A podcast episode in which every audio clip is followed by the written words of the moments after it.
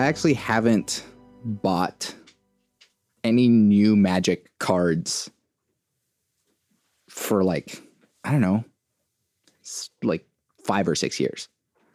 Uh, I occasionally play Magic with my friends.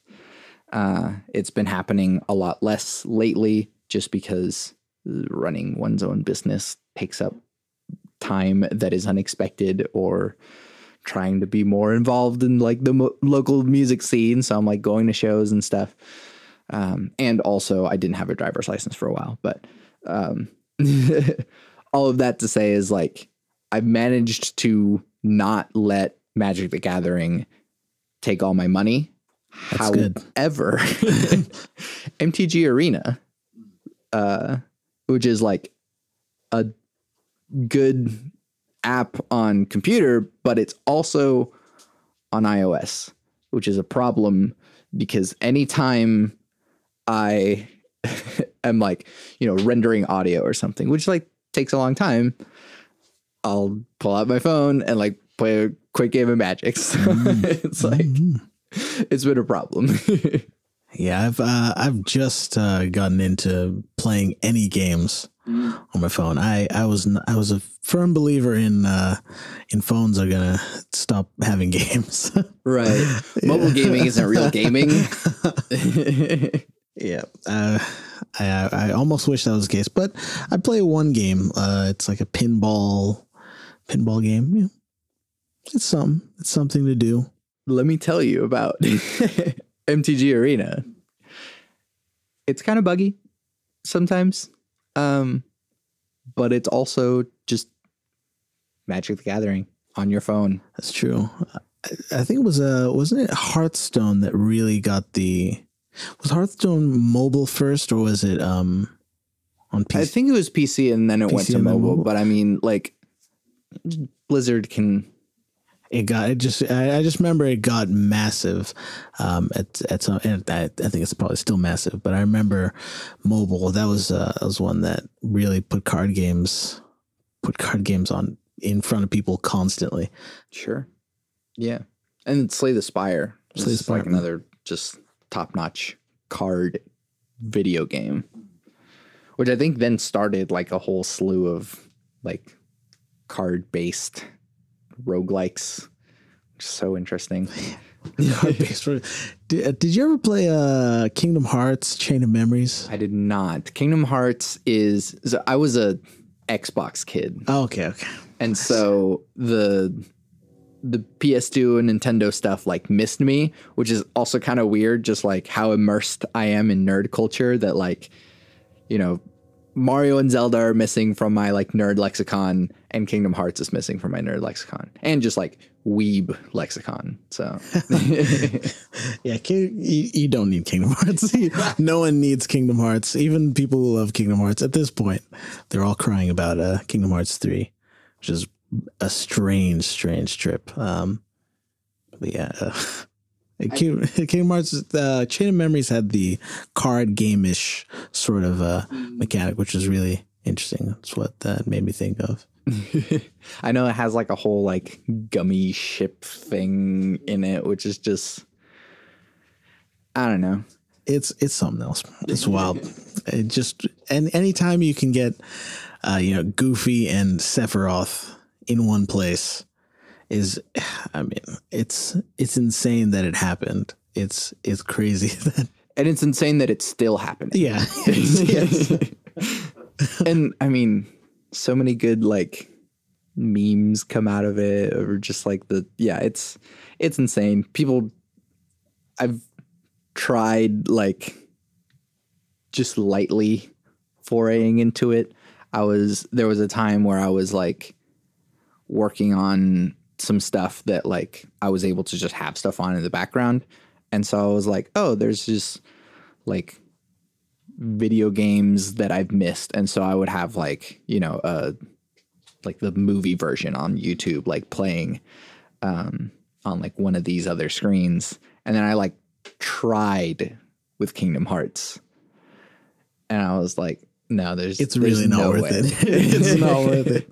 Yeah, but movie games, um, games of movies, is such a wonderful, wonderful uh, thing that's come out of YouTube Oh, the internet in general. It's it's wonderful. Right. I mean, like, I feel like I've enjoyed the Uncharted series and the Last of Us series Yep.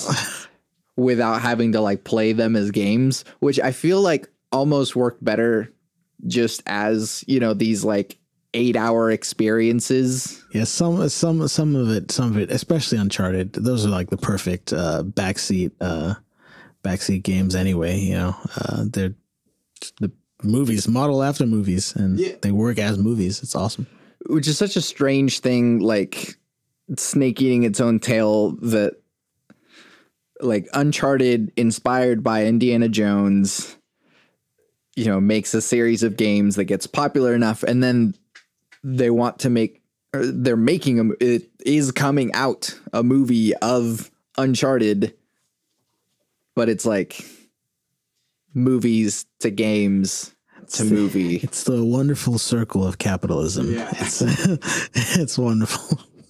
it doesn't wrap back around though because That's true. there's no there's no good I I can't think game of movie. Yeah, I, I can't think of an exa- of an example, um, but there have been movies, g- movies based on games, games based on movies based on games. There has to have been at least at least one example, but I can't.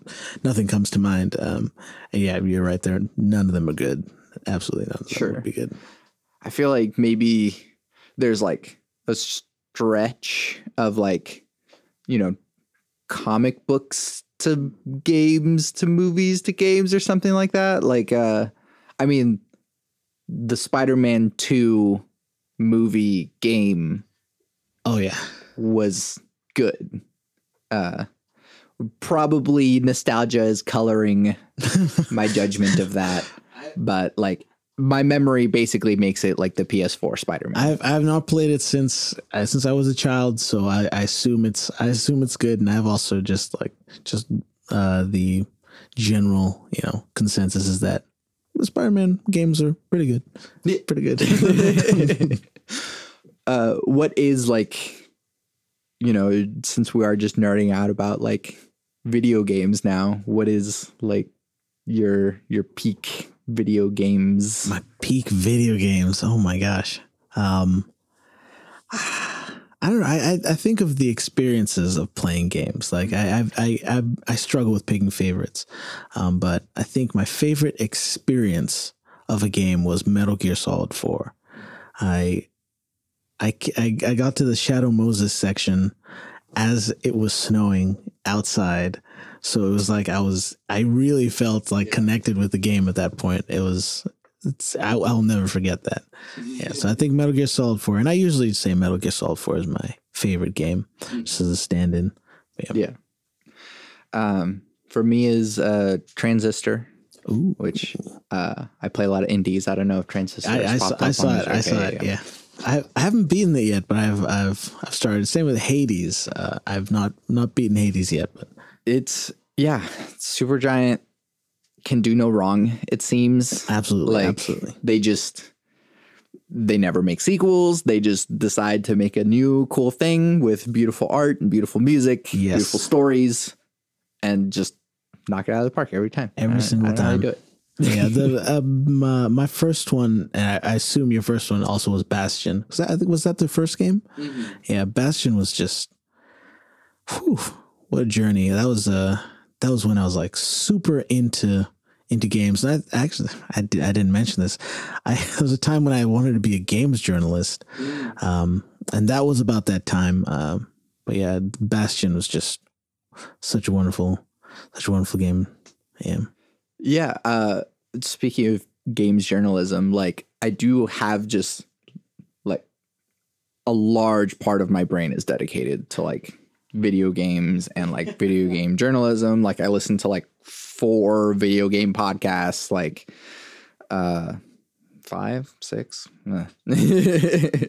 and so mostly IGN stuff, but like Noclip as well as Yeah, Noclip's great. Yeah. Oh yeah. Uh, but like, I'm a composer because of video games. Like, I I do write songs and make music that way. But like, I got into like producing music because I want to make music for video games. Even if that, even if I only ever end up doing like one game, I at least want to just like try that because game music is so unlike recording music uh, because of the dynamic nature of it. And so, as far as like game music goes, the like peak example of what makes game music game music to me is Portal 2 Portal 2. um not just because like the music is good because the music is good but because it uses the medium of video game music to its fullest.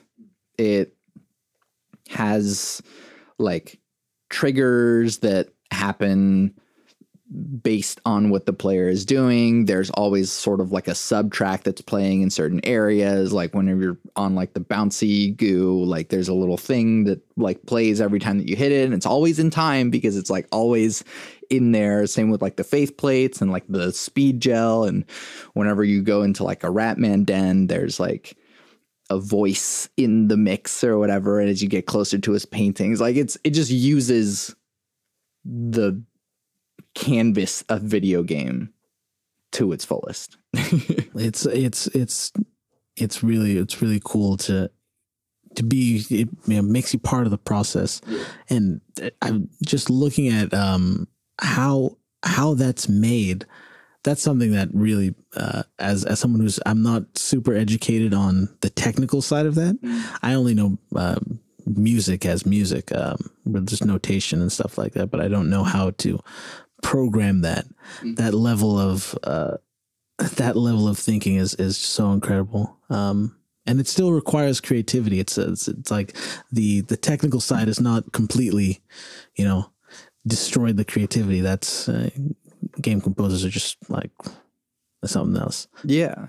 Well, that's um that's a thing about uh, I experience this in just like music spheres is that there are people that lean heavily into the intuitive side of just like, yeah, let me just feel out the music, the songs just come to me and like I just write what comes to me. And then there's like the other side which is like super technical and it's like, oh, I you know, I made a computer program that like generates melodies and then I pick the coolest ones of those and then I turn that into a thing and it's like a whole immersive experience thing but like I didn't actually like do anything but I did because I made the system that generated the so it's like there's those extremes and I actually use both like Yeah. I've I've I've really come to respect that um, that technical side. Uh, just that uh, it it requires a whole different uh, different skill set than than what I experience, uh, than what I use. I guess um, that yeah, but that that really is art. I tried messing around with the VCV um, VCV rack. It's like a simulated uh, rack. Um, I, I tried messing around with it, and I started to feel a little bit of the of the art in putting wires together. Um, and it's it's yeah, that's that's really that's really impressive, uh, really impressive side of music. Hmm. Oh, I'm guessing that's just virtual control voltage. Is probably what yes, that, yeah, I think I think that's what it stands for. Yeah, Um, yeah, oh, and even just like analog synthesis is a world that I I understand it and it's there, but I don't have the money nor time to really get into Yeah. that. Especially whenever it's like, yeah, if you just have like a library full of like you were saying, like, oh, snare sounds, just like Mm, getting yeah. the snare sounds right and picking the right one. It's like that's fine. But like once you get into like, oh, I have like a signal generator and I'm going to turn that into a snare. I, I do that every once in a while if I'm if I'm just like, ah, none of these sound good. I will just like, all right, let me finesse a snare sound or a kick sound or whatever, but like hardly ever am I just making stuff literally from scratch. Yeah, that's that is that is not me. But I've I've met I've met sort of these these uh, goblins who find numbers beautiful, which is is so strange to me. But I, I guess if you find numbers beautiful, uh, then that then that's your way into music is to is to start messing around with with codes and wires and I guess that's if that's beautiful to you then that's you know that's that's beautiful to you Yeah. Well, there's actually a um, there's a composer that uh, his name's Milton Babbitt, and he was a mathematician, and he got into music because he like saw the like math in it. And uh, do you know about twelve tone serialism? It's a whole yeah. And so he was like, "Ooh, this is a cool way of using number systems to like generate music." And so it sounds awful. All 12 tone ser- serialism sounds just the worst, but it's it's cool for generating music and if you like want to like sit down and analyze it, like there's some cool number stuff happening in there, but it doesn't sound good. Hmm. It, it that that reminds me of um, I was t- I was teaching some kids English. Uh, was it, English or creative writing? Not not English. Creative writing, and they just hated the Lord of the Rings, and I I could not like my brain could not uh, fathom why would you not love this perfect thing, um, and obviously. Obviously, I'm just not seeing it from their perspective. Like eh, it's boring. so I, I, I think maybe that's what the, maybe that's what people like. Uh, it's like for people who are like Babbitt. Like, why don't you love these numbers? Come on, just love these numbers. I love these numbers. yeah, it's like you're not producing any emotion with this. It's like there is a way to enjoy the music. I understand that. And so uh, I always ask the question like is there such a thing as bad music? And it's like no because all musical experiences are subjective. But also what I prefer is to, you know, have some sort of emotional connection with the music. Some uh, uh, there's uh, Bill Evans um, did did a performance. I think it was of Nardis, and there's a video on YouTube where he says um, that he he says you know you wouldn't you wouldn't call a baby you know we call you we say music is expression right? Um, but a baby crying is expressing you know the baby's expressing uh, expressing themselves. Um, and but we wouldn't call that art. So usually what he i think what he called for was like some sort of guiding aesthetic like force like there's something you're trying to do something. You might not know what you're trying to do but you're trying to do something and it's and it's all going towards that force. Yeah. Uh, through my musical studies, uh, the simplest broken down definition of music that we have come down to is just sound with intent. Mm. Sound plus intent equals music. So, baby crying, not necessarily music. Recording a baby crying, playing it back to people, being like, look at this music I recorded. Definitionally, yes, it is music.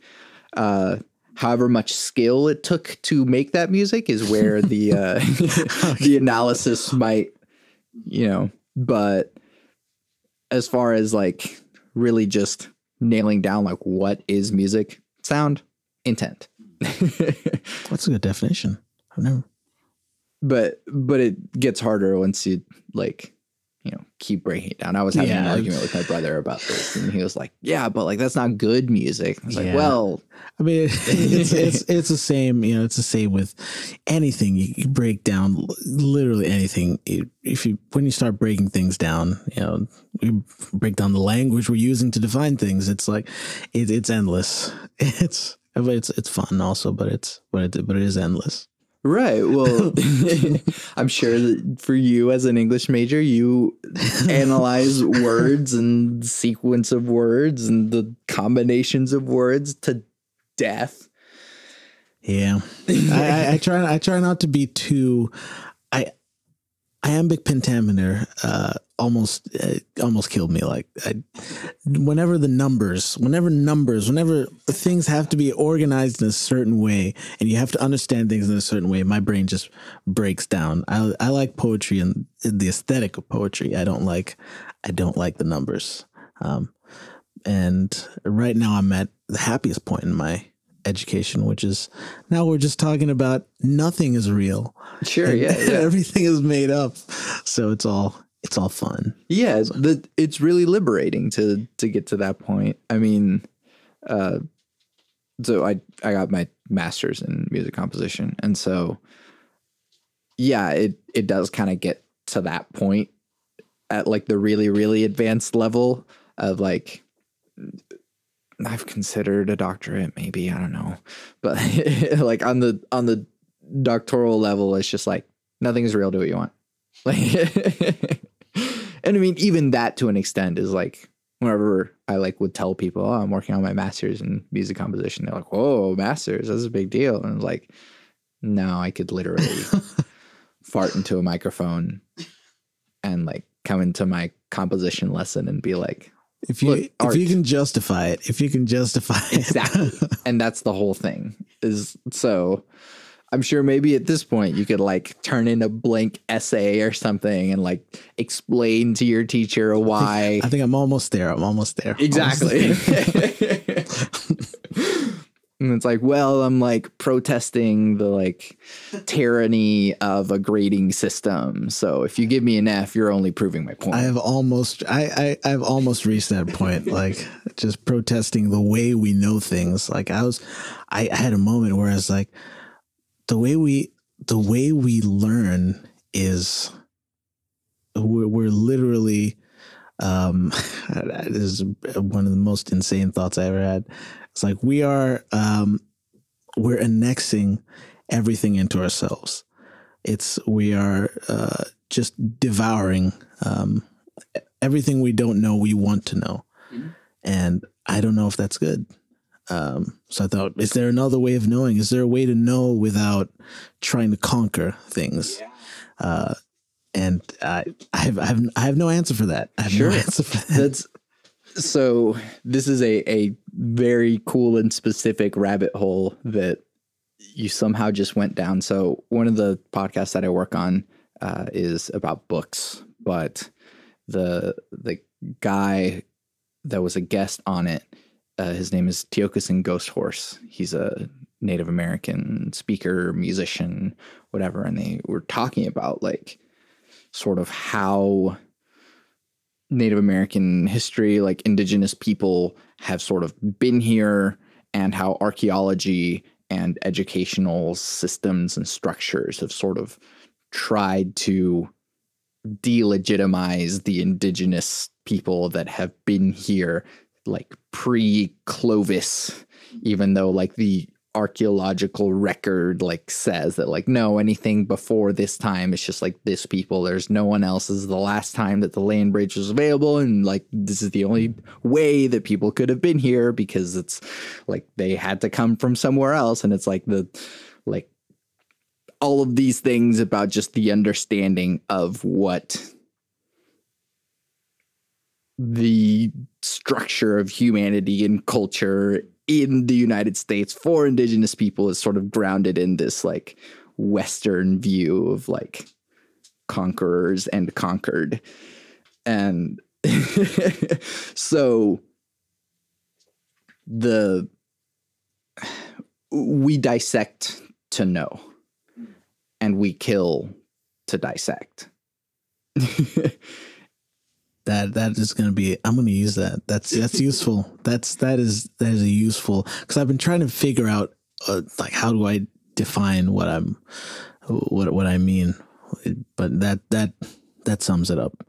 Uh, that is yeah, and so what podcast is that? Uh, it's called book society. Um, but like really just listen to that episode which uh Tiokasin Ghosthorse if you just like type it into Spotify. Tiokasin Ghosthorse Book Society.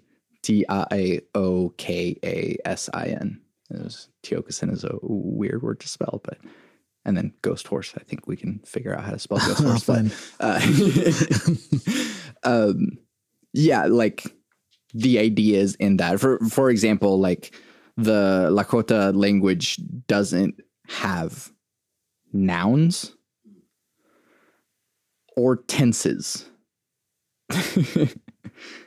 and so everything is in a state of being rather than things that can be owned or that can belong to someone or someone being a thing. Like there are no beings that are things. We're just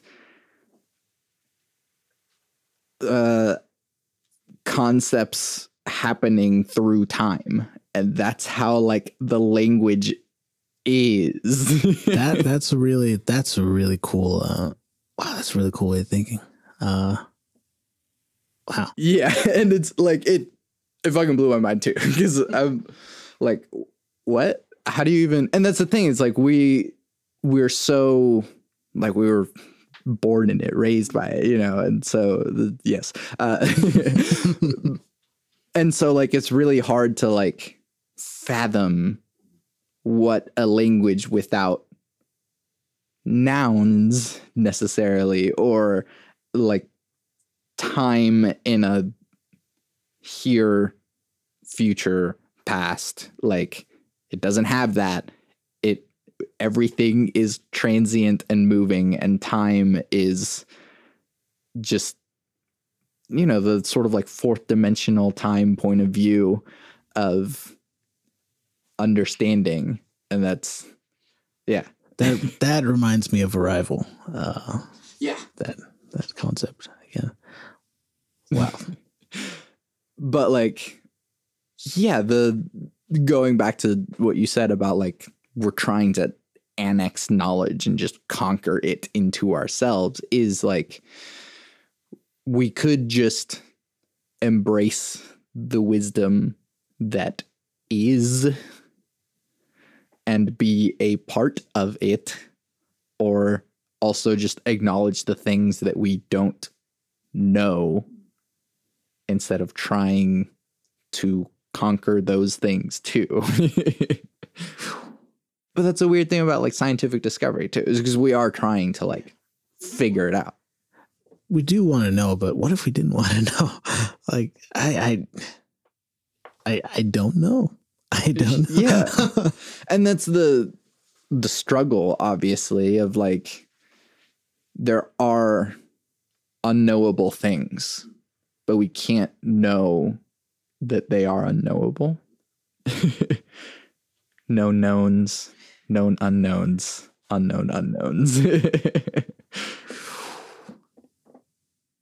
How do we get there? I, don't- know where we turned. Ooh, you were talking about like learning. In, Yeah, oh, yeah, yeah. yeah, yeah.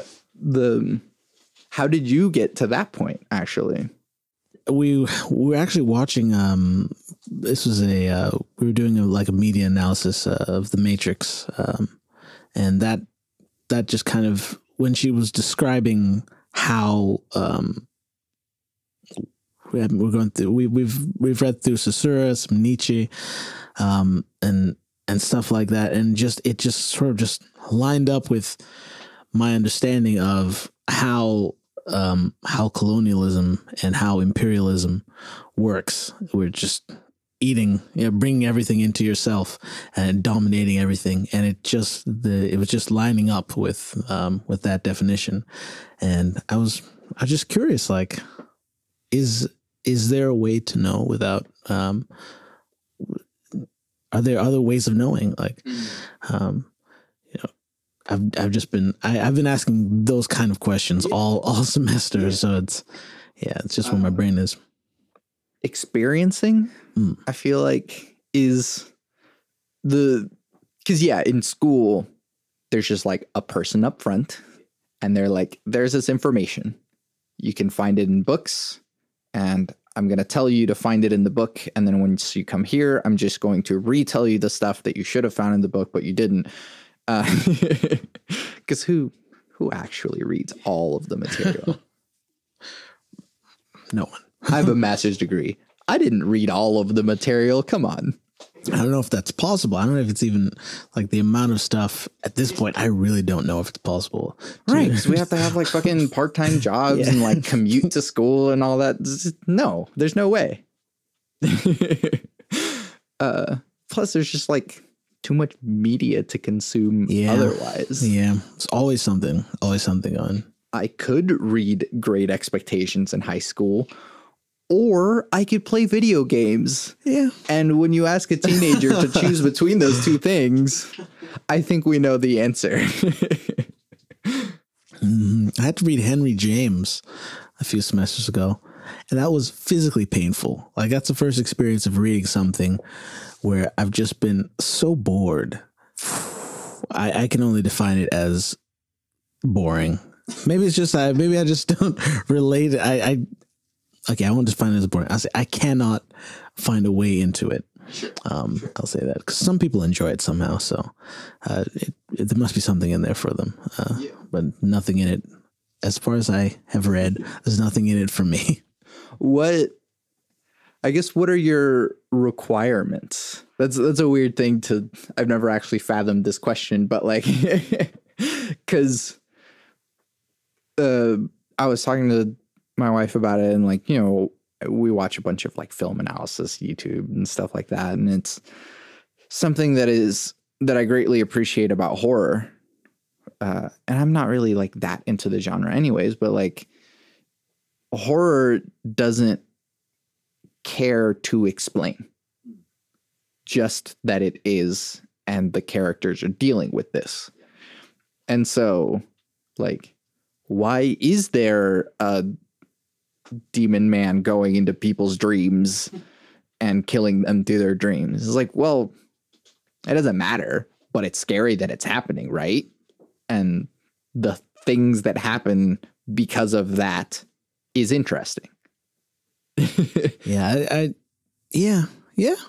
I, horror is horror is really interesting. I- Like you say, you're not. Are you, are you not interested in it, or are, are you are you more interested in talking about horror than watching horror? I think so. I'm more interested now in watching it. For the longest time, I was more afraid of it than what it actually is.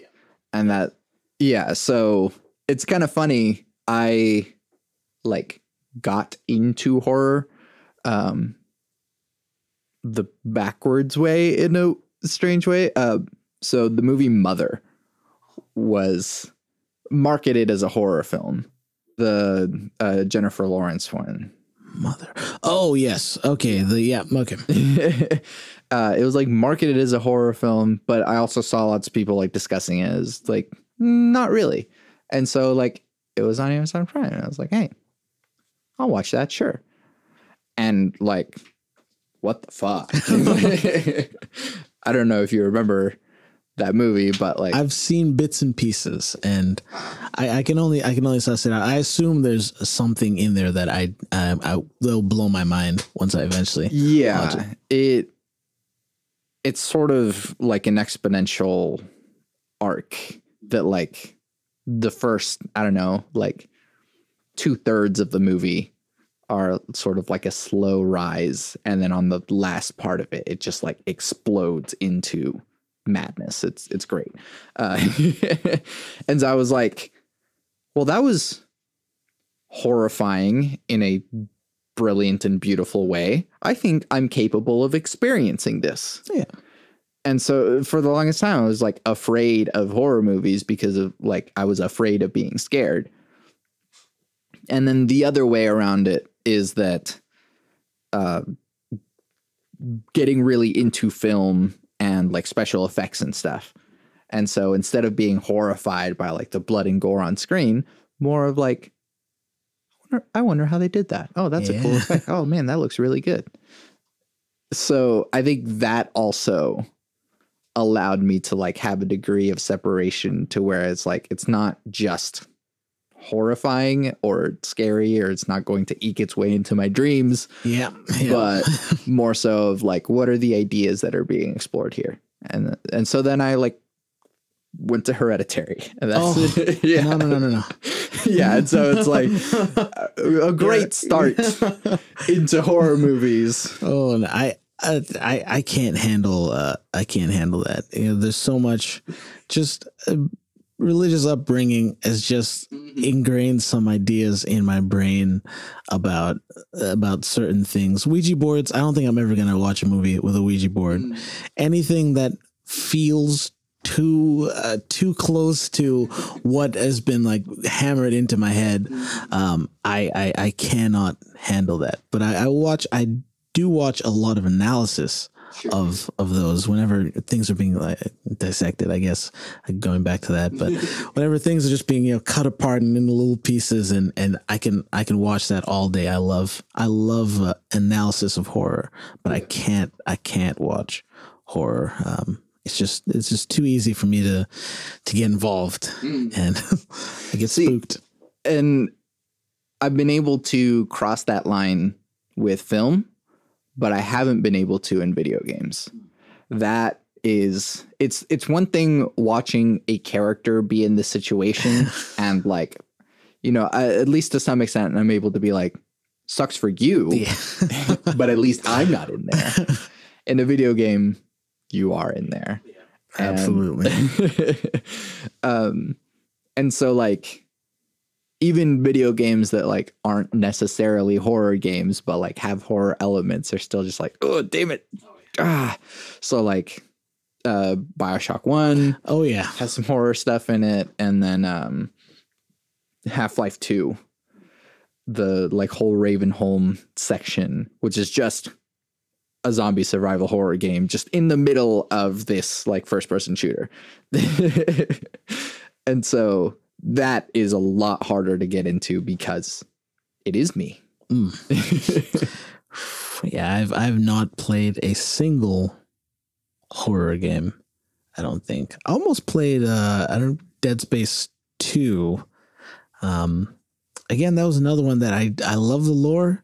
I love talking about it, but man, video games are way too involved. it's a I'm whole I, other thing way too involved. Even Last of Us was oof. Did you actually play last of Yeah, us yeah, That was that was during my uh, almost game journalist phase. Uh, horrible phase of my life. I was not a good person at, that, at that point, but I, I enjoyed that game and it scared the life out of me. Yeah. And that's actually something uh, speaking of like being scared is that the true horror in in media doesn't actually come from the horror that the characters are experiencing but more so of like how it is possible in your own life. Oh yeah, So like I don't know if you've watched Hereditary. I've I've watched enough of it.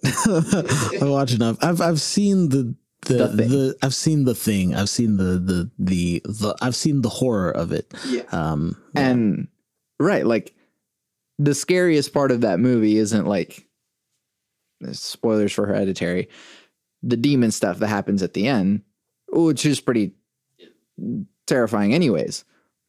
But the beginning is like, oh, this is just like uh, kid's trying to go to a party with his friends and like has to bring his sister along and like, oh, she's going to like anaphylactic shock and she's like. And then like he gets home and like just like lies in his bed and just waits for his mom to like find the car. That is like that to me is the more terrifying part which is like this could happen to you in the real world. And that like what do you do? What can you do and what he did is exactly what anyone would do, which is nothing. You can't do anything. it's uh, the horror kind of relies on on on your you know your your your experience before the horror so things that i think generally in america we have a like a we whether we want to admit it or not most of us have some like deep down inside of us we have a fear that there the ghosts are real. So whenever we go into these movies, we're we're coming in with that with that in the back of our heads, like, oh man, once I leave this theater, this exact thing might happen to me. Maybe there's a ghost in my house, uh, and yeah, that's that part of horror um, is just uh, oof. Yeah, I- I- can't It's what it. comes with you. Yeah, I, I cannot handle that. yeah, the filmmakers don't actually have to make it that scary because the rest comes from you. or or whatever other media, even like scary books. And that's that's a weird thing too, is that like suspense and like when you're reading, you're just reading it. Like it can't like physically surprise you, you know? but like it still is like oh crap like what what is about to happen? And like you can't help but keep reading. And like you're continuing to put yourself there as you read It's the it's just when you become it's it's like it, that way it's more like a video game uh, reading a book like because you're in the process you and you have to you have to keep pushing it. The movie you know you sit in front of the movie the movie will keep going no matter what you do. you cover your face Yeah, but that book you, you have to read the next word and the next one and no I don't want to believe that's going to happen. Uh, it's definitely not going to happen. and then it happens and it's like oh well now that's in your brain and you put it there. you you did that um yeah i i think that uh, you've probably gone over the uh, medium is the message the mcluhan thing Not, not that's not ringing a bell. Okay, well, uh, Marshall McLuhan, like, he wrote a book or like a dissertation or whatever, but like the whole point is that the medium is the message. And so it's like the things that make the medium what it is uh, greatly contribute to or are even just part of the message that Okay. the thing is trying to do.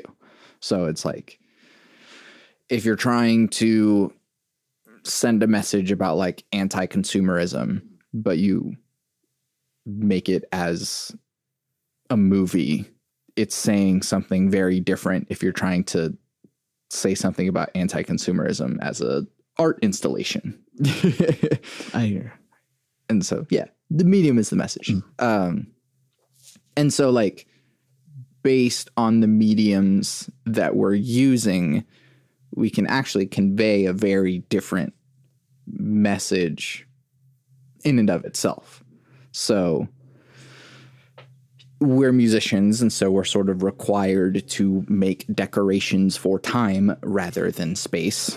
Um although we can do that by making a music video or uh, again an art installation but like each of those things says something. If you like oh i make music but it's only in a cassette that that definitely says Yeah.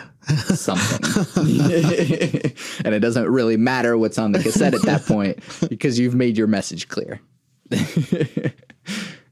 i forget where i was going with that point but like something about how uh just media and consumption i guess Whew. I, I, that's another place where my brain's been. It's just our, our culture of consumption. Yeah, it's uh, it's interesting. You know, the, a, the media being the message. You know, the consumption. What does the consumption mean? Like, you know, in the same way that the media is the message, the what we consume is is also you know sort of what what makes us. Um, and also what kind how how we define our lives is increasingly you know more about the products that we that we buy. Um, I have to write an essay about Blade Runner twenty forty nine, I, love Blade Runner. Um, and uh, so something that's just been I'm trying to find a way into it, but something that came to mind was just like you know in cyberpunk worlds, you know what you buy, you know how you augment yourself is is it becomes part of you, and how you define yourself is what you consume, what what you what you buy, and we we experience that on a obviously a smaller, lesser scale in in reality. Um, but yeah, it's uh yeah, that's an interesting. yeah well kind of playing with that thought we're already cyborgs Yeah. we like the information that we used to contain in our heads is now contained on that. And we're just delegating more and more information that used to be in our heads to the device. And it is a part of us. When it is missing, we feel incomplete. Definitely, absolutely. Uh, so I mean, like, yeah, we're already we're already there. We're already cyborgs. And uh, also, as a side note, I think Blade Runner twenty forty nine is like the best sequel of anything I think I've ever seen. I, I've never known anything to like so perfectly follow up on a thing and greatly honor the original thing while expanding on it. Yeah, it's it's it it is a miracle that that movie came out the way it did. Like, but then you know the team that was working on you know Denis uh, Villeneuve, I hope I'm pronouncing that correctly, and um, uh, the original writer is it Hampton something like Hampton Framcher or some it's uh I, I know I just butchered that name but it's uh, I I've been looking at that name all day but I can't remember what it is. Um but yeah that the team behind that is like incredible. Denis Villeneuve again we talked I think we just touched Arrival but yeah. like that is another movie that's um, basically I think a perfect movie. I've mm I, I don't I can't think of a bad time to watch it. I'll watch it any any day of the week, anytime. Put a right in front of me, I'll watch it. Mm. It's really good. Yeah. And something that you could do to like actually learn that language is to just like learn Lakota. mm. Oh yeah. a language that is out of time and like uh, I don't know how one would learn Lakota. That would, might be a different thing, but like, yeah, just the concept of. Is it a language that's still um, that's still being used? Yeah, I mean, very limited. It's a. Uh, I went down this rabbit hole uh, of. I found an organization. I guess is uh, they keep track of endangered languages, and uh, yeah, they had like a whole like map to like show, oh, these are all the different places that have like and like it shows how many people are known to speak the language. And there's some in there that are just like 12. um, Still going. Yeah, Still right. Going. so it's like that is critically endangered language versus like, oh, a thousand people speak this language. It's like it's still really small, but it's not quite gonna be extinct yet, and that's that's a neat thing. It's just even language at all of like we spend so much time focusing on like how we structure things and how we s- communicate as poetically and extravagantly as possible in one language and then you just throw it into something else and you just start from nothing again uh, not necessarily nothing but because the concepts and ideas are still in your head. You just then have to find a way of communicating them.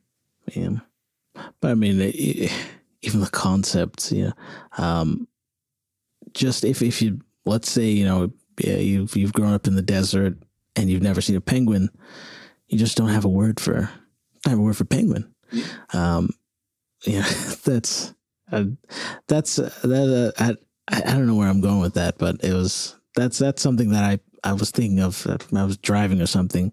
Like, yeah, I've just never seen a penguin. You just have no concept of a penguin. And if somebody told you there's a penguin coming, you just have no idea what that means. You have just no frame of reference, just a blank, just a blank spot. Um, and if somebody told you when a penguin did show up that that's a that's a uh, that that's a dolphin, you never seen a dolphin. Well, now your concept for dolphin and you know and penguin are all mixed up, yeah. and uh, language is just so so strange and so cool. well, I mean, that's probably what happened to indigenous people when the Europeans came. Is like, hey, there's going to be some people coming not that there was someone like warning, but like there's going to be some people coming. They're going to be wearing shiny armor. They're going to be in these like you know these canoes you have, but you're going to have that, but like giant. and they're going to have like things that they hold in their hand and they they're really loud and they cause death. And then after they come, you're all going to get really sick and most of you are going to die. And then they're going to take the rest of you as slaves. You don't even have a concept for slavery, but like basically they're going to make you work. And it's like, I don't know most of what you just said to me. So I don't know how to handle this. And then, yeah, they didn't know how to handle this. just thinking about the, the horror of that uh, again, like just that's that's really that's really quite it's pretty pretty horrifying. And then even in the work, you know, it what does it mean to be be working for someone who is who is making money? You're not making money; they're making money, um, which is their you know their economy, which is their their concept, and, and now you're you're in a system that is built against you, that is not built for you. You have no access to it, and you are you're just trapped in this in this nightmare. That's yeah. When you put it in those terms, it's I mean, it's it's already horrific, but it's even more like, oof. That's a that's a lot. That's a lot. And I mean, the like the sort of outrage that comes around sort of like critical race theory and like what that is. And it's like a legal way of analyzing race. Big fan. I'm a big law. fan. I'm a big fan Like, of critical race theory. That's that's pretty much what it is. Um, people don't like that because it might just make them have to come to terms Yeah. with yeah. the fact that like, oh yeah, the whole structure of this Yes. has made it to where some people did not have a way in for generations.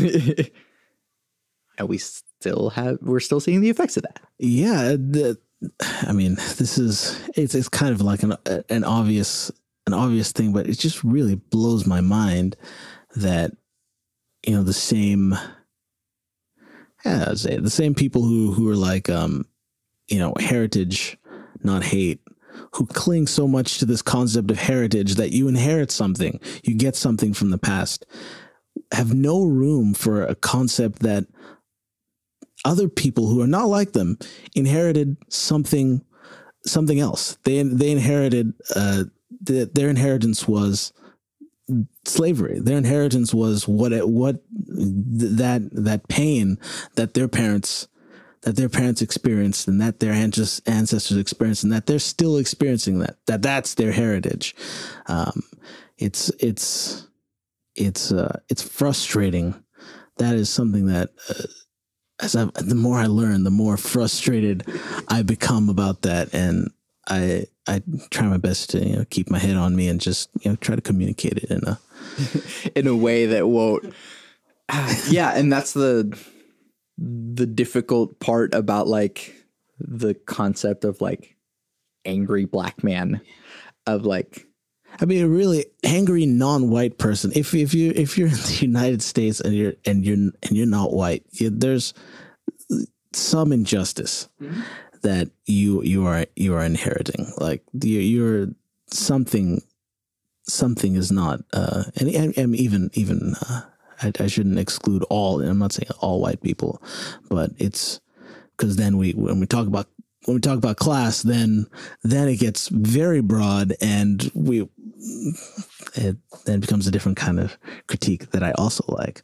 But I don't I don't think I don't think we want to get into the. I I'm not super well versed on uh, on on class on class uh, stuff, but it's something that I'm I'm I'm learning about. yeah well i mean all of these different ways by which we measure the differences in each other and i find it to be a double-edged sword in that um, the more we focus on our differences the more we focus on our differences and so it's like yes because i am hispanic the things that make me me and the sort of generational effect of that and the fact that I'm an immigrant and all, all these sort of factors like make me who I am. Yes. But also I'm still just a human being like anyone else. And those things should be considered, but they should not also be the entirety of my being. yeah. That's uh, and uh, back to kind of the projects like uh, CRT. Uh, at least my understanding of them is that what they're trying to do is to understand that there's a that these things are they're intersecting and they're they're crossing over, and sometimes they don't.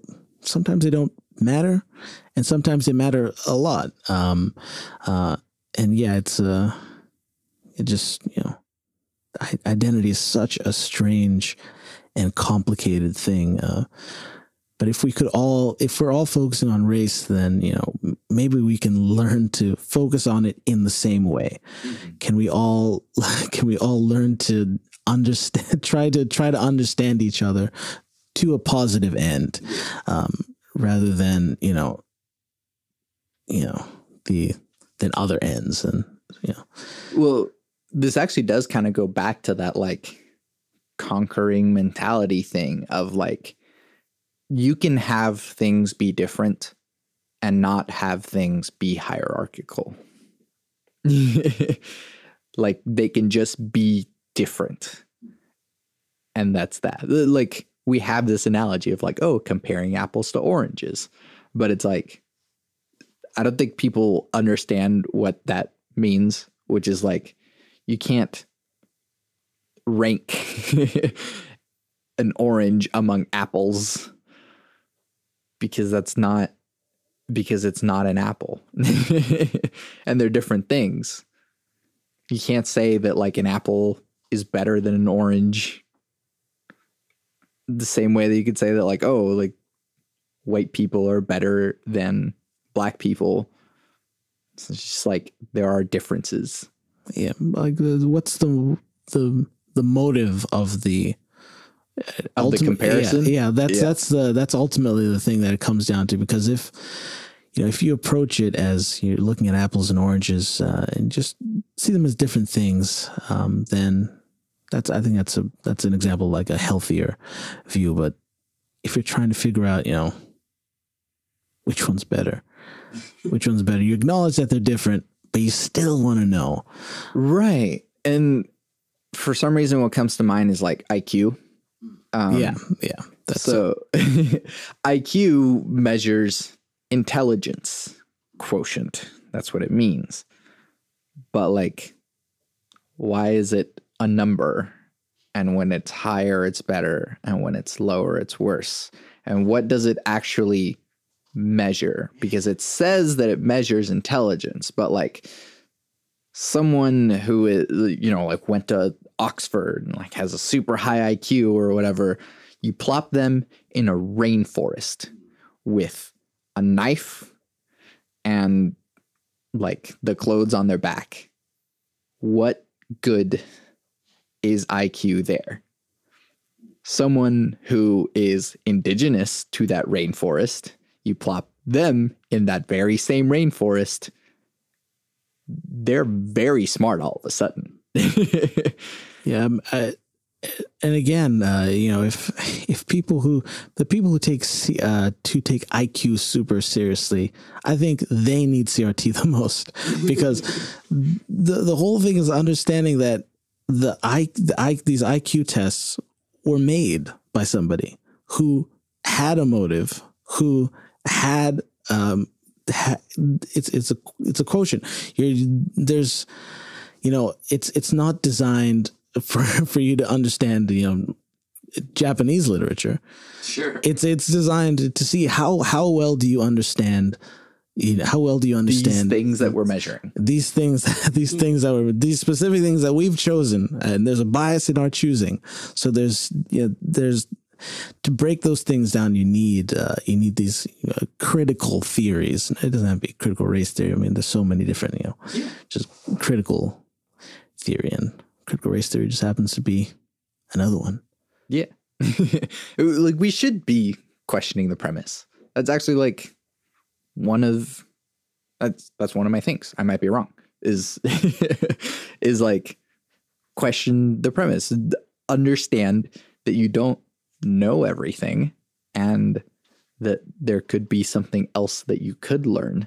And so uh one interesting thing is that like whenever you said that like oh we're like annexing knowledge before you said that you were like this might be the most insane thing i've thought but it's like no it's a good thing to like go that far keep going and keep questioning even more premises because it's like you don't know what you can question until you like go all the way out and i mean you could you could Descartes the thing and just like go all the way down and then like somehow prove God again. Uh, but like, I mean, it's at least he like tried, you know, like went all the way down. And so, yeah, like I think therefore I am is something. It is like, if nothing else, I'm here. I'm capable of experiencing this thought. Therefore, I probably exist. That's a groundbreaking thought, man. That's uh, I think it's it's funny that uh, uh, now that you know that I think therefore I am is so like normalized in our culture that it sounds like it's like well, obviously yeah. you know but how how how hard he had to work to get to that um to get to that to get to those words I think therefore I am you know we we there's there's no you know that that work is uh, is almost you know completely completely forgotten, which is I, I just find that uh, interesting. Like, yeah, well, I think we we live in an age where we summarize as much as possible. There's just too many things to consume. And so just give me the like the smallest condensation of a thing uh, and I'm just going to assume that I know what it is. Mm. Yeah, I, I, do that. I do that. I do that yeah, we all do that. Yeah. yeah. And it's interesting because we lose, we do lose some, uh, you know, again, this is back to signs and signifiers. Uh, talk about, you know, there's, there's something, there's always something being brought in, something new being brought in, and something dying away, something, you know. Being lost in translation, but the translation creates something new. Uh, yeah, just oh man, that that stuff, that stuff, just it's just it's fun. I don't know. Yeah. Going with this, just like last thought of summarizing things. How am I going to title this episode? I don't know what. I don't know. I have no idea. Uh, Bannister, thank you so much for doing this with me. All right, thank you for having me. This has been, this is uh, this is wonderful. This is this is. Where can we find you and your things? You can find me and my things at on Spotify and Apple Music, and also on my Bandcamp, which is bannisterchava.bandcamp.com. Sweet. Uh, and I guess the like central hub right now for musicians is Instagram. I guess. Yeah, Instagram is uh, not Bannister. Yeah. That's my that's my handle, not Bannister. One word. Why not Bannister? I know it's like dumb to ask anyone any of their screen names, but like I I just I thought it was clever and I stole it from Ryan Higa, who is uh, I think he was not Ryan Higa yeah. at some point, yeah. Bannister, thank you so much. I'm Santiago Ramones. I'm Bannister Chava. This track title has an umlaut in it, so let's see if I can pronounce it correctly. This is Super Good 2 by Bannister Chava. Sure, I guess I could just wake up feeling super good, but I don't, and I won't. You know how will I lie if you don't? Soon you will, and I guess sometimes I wish that I could sit and cry. So I rock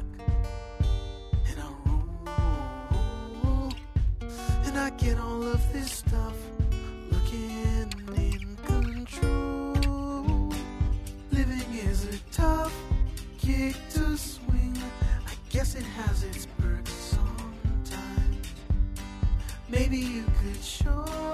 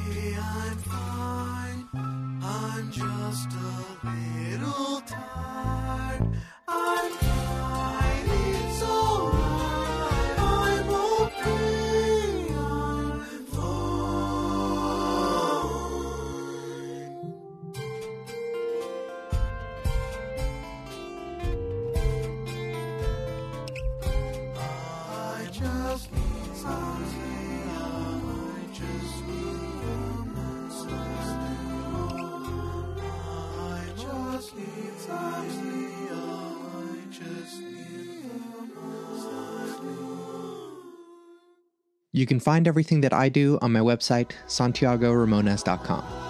I make music and produce audio. The music you're hearing now is music I make. You can listen to official releases by Santiago Ramones on Spotify, Apple Music, and the other streaming places.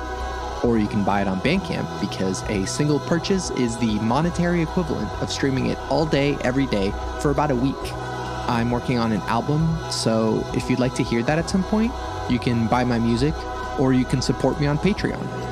There's a Discord server in which we discuss deep topics from the podcast, but it's also a community of beautiful human beings. All the links to all my things are on my website, santiagoramones.com. If you like the podcast, leave comments on social media, leave reviews saying how much you like the podcast, and tell your friends about it. I want to help the world have deeper conversations. So thank you for listening to and supporting Depth. I was in the podcast with my three things. They shape my life philosophy. Those three things are love never fails, it's going to be okay, I might be wrong.